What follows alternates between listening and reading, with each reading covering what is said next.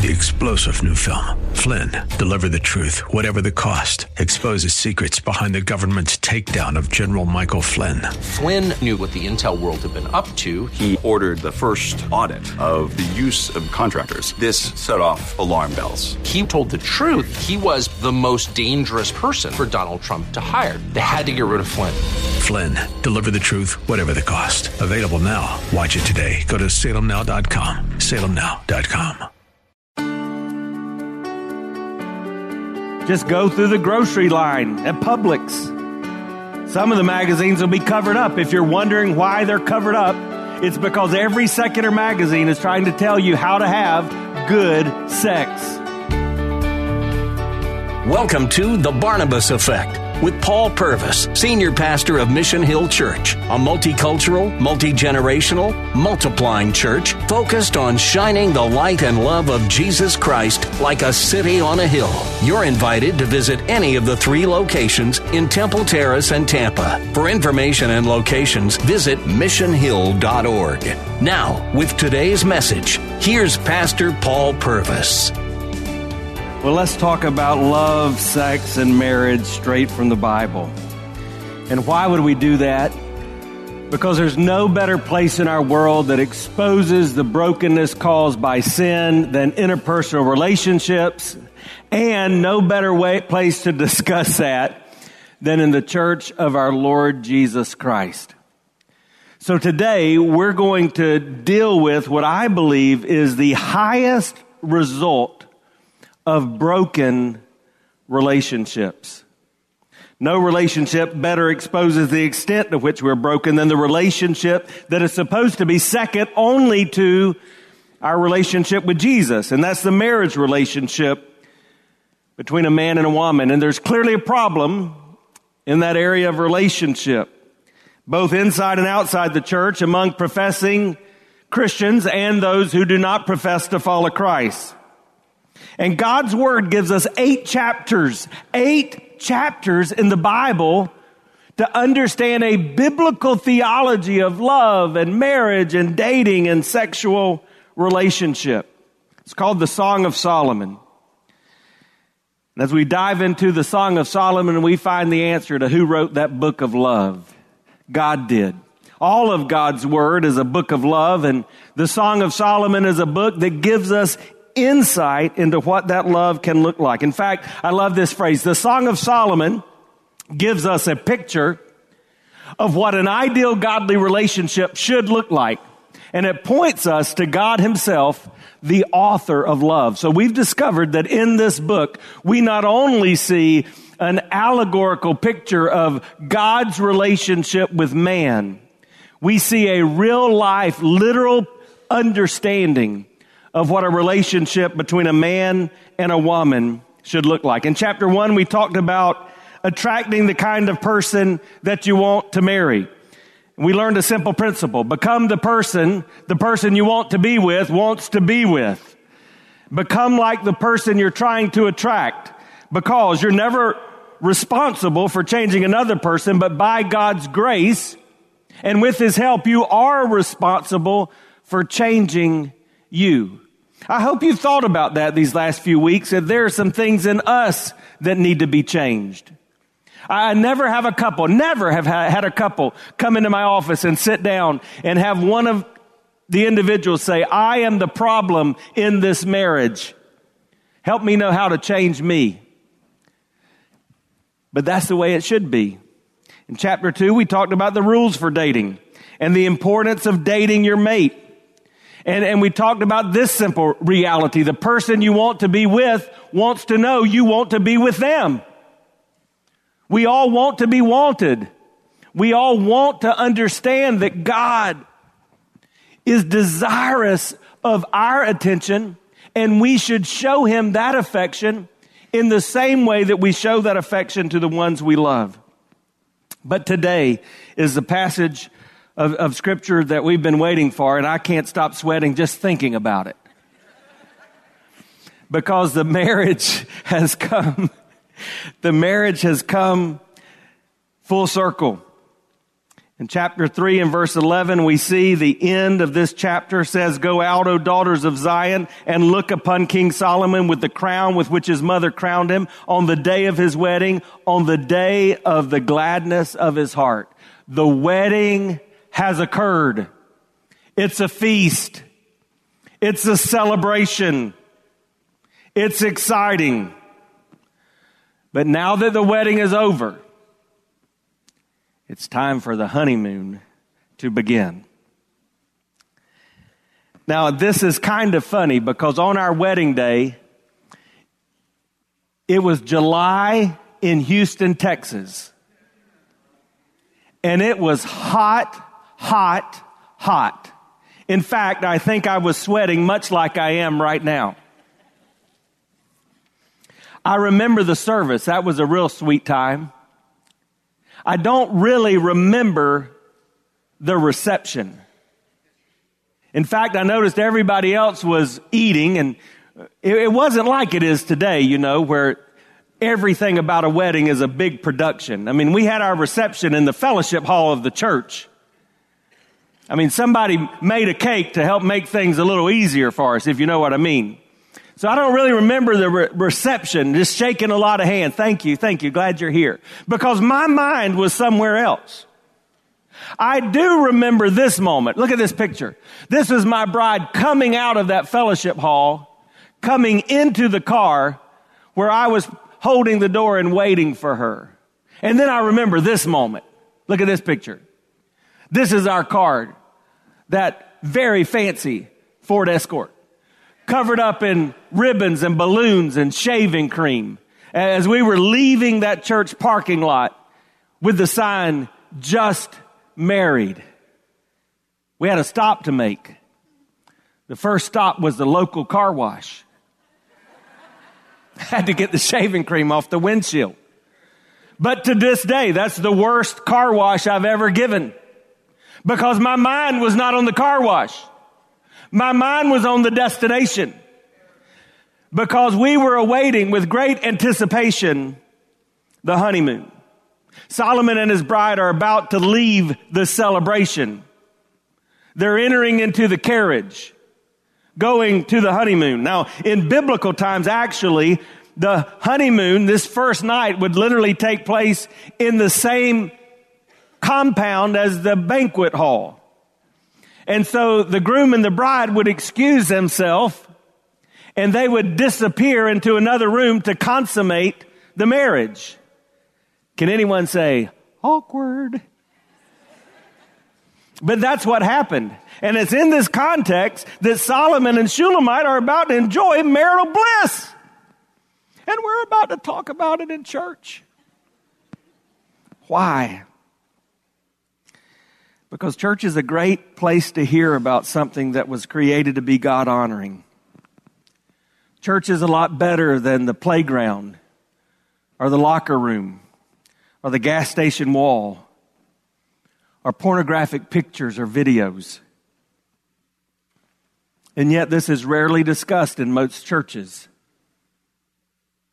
And when it is discussed, some stay away because of the pain or the anxiety that it causes. In fact, even in Christians' home, Christian homes, this is not a topic that's discussed freely and clearly. It's interesting. Planned Parenthood says that only 5% of the women that seek their services say they ever had any, any parental conversation regarding sex. In church, we have apathy about this issue. But in the world, we're facing absurdity. Our society is sex crazed. Just go through the grocery line at Publix. Some of the magazines will be covered up. If you're wondering why they're covered up, it's because every secular magazine is trying to tell you how to have good sex, how to make your sex life better. Society in our music, in our movies, in our novels, and everything we see is this absurd fascination with sex is different from scripture. And that's created addiction. And so we have the reality of pornography, where studies say that even in church settings, as many as 60% of men say they have looked at pornography in the last week. And surprisingly, in the last generation, the statistic has risen to as many as 30% of women say the same thing. That addiction has resulted in our community in a lot of danger in a, a very degraded society. I was recently told that in Tampa Bay alone, there are 11,000 individuals identified as sex workers. You say, what does that mean? Well, they're prostitutes. Are they pretending to be massage therapists, but they're prostitutes? Are they working strip clubs and they're prostitutes? The absurdity has led to addiction, and the addiction often leads to abuse. And so, in our society, this sex craved reality has created a, a, setting where abuse is rampant. And it takes place in and out of marriage. And it takes place in and out of the church. Our world was rocked in recent days just by the uncovering of the reality that even in church settings, there is sexual abuse that has been covered up and not dealt with. And so, before I move forward, it's important for me that you understand that in our church we have very clear guidelines. We have very clear policies that our children and preschool parents receive, as well as our student ministry parents uh, have access to that describe what we expect of both our volunteer and our paid leaders of the ministries and describe the consequences of what will take place when those actions are not upheld. There, there's no tolerance for sexual abuse. But this is why we have to talk about these things. And so I would just say to you, regardless of where you are today and what you think you need to hear, I ask you to tune in to this kind of different but necessary subject. You may be here as a single adult and you're thinking, I don't know if I'll ever be married or remarried. Here's the reality though. The principles that we're talking about are applicable in your life and they're very beneficial for people that will come across your path. Friends, co-workers, relatives that come to you to talk about these parts of their life. You may be here as a senior adult and you're thinking, Sonny, I could teach you a few things. And yes, you could. I'm, I'm confident of it. But the reality is, as our society has changed, as grandparents and even great grandparents, you may be the one to help your grandchildren or your great grandchildren walk through these issues in a way that is honoring to God. And for the rest of us, well, it's just obvious. We need help from God's Word. So the question really is this how does a Christ follower experience God honoring sex? If you've just joined us, you're listening to The Barnabas Effect with Pastor Paul Purvis. Video of the message you're listening to is available when you click the Watch tab at missionhill.org. Thanks for sharing time with us and for sharing your financial gifts by clicking the Give button at missionhill.org. And now, with more of today's message, here's Pastor Paul Purvis. And I want to say that right there, we're at a place a lot of us have never been. You've, you've never thought about that last word, that three letter word, the sex word, in the context of a phrase with the other words, God honoring. So first we have to understand a simple truth.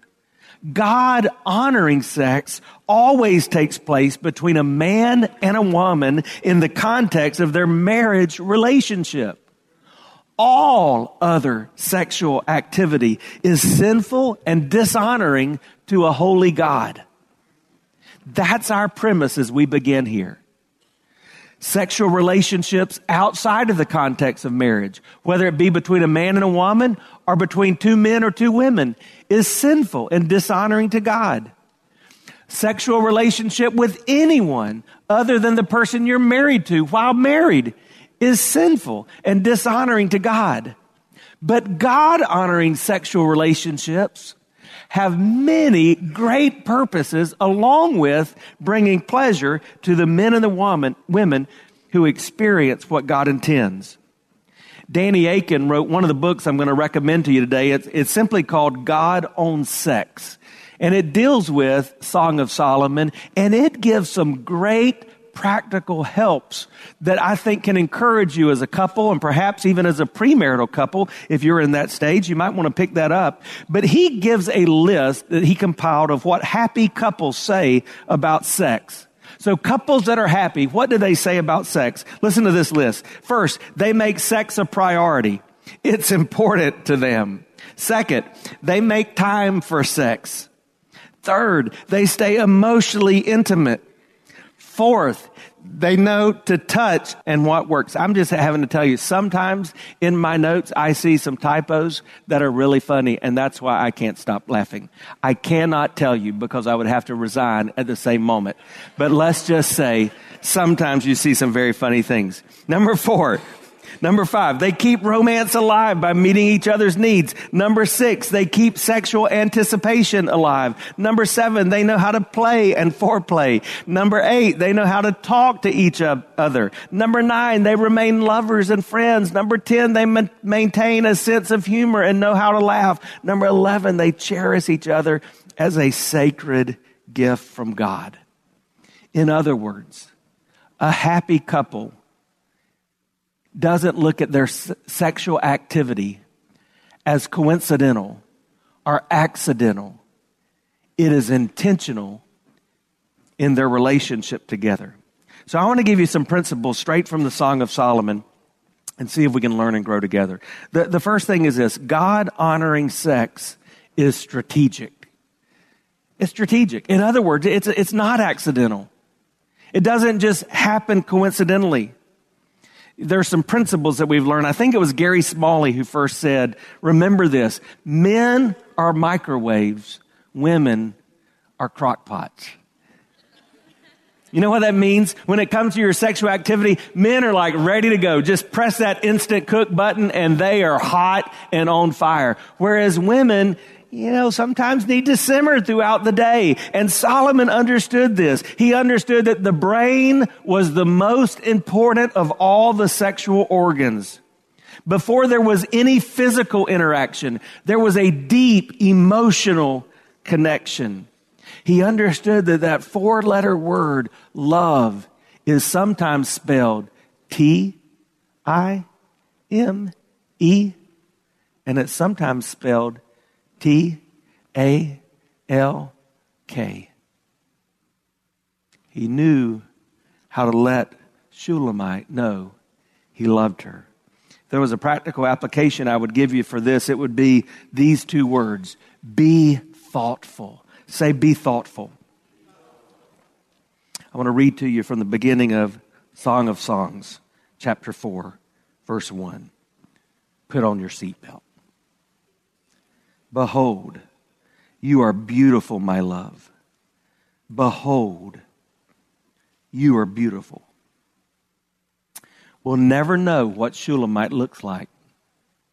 We don't have a picture of her. But what you're hearing is how she looks through Solomon's eyes.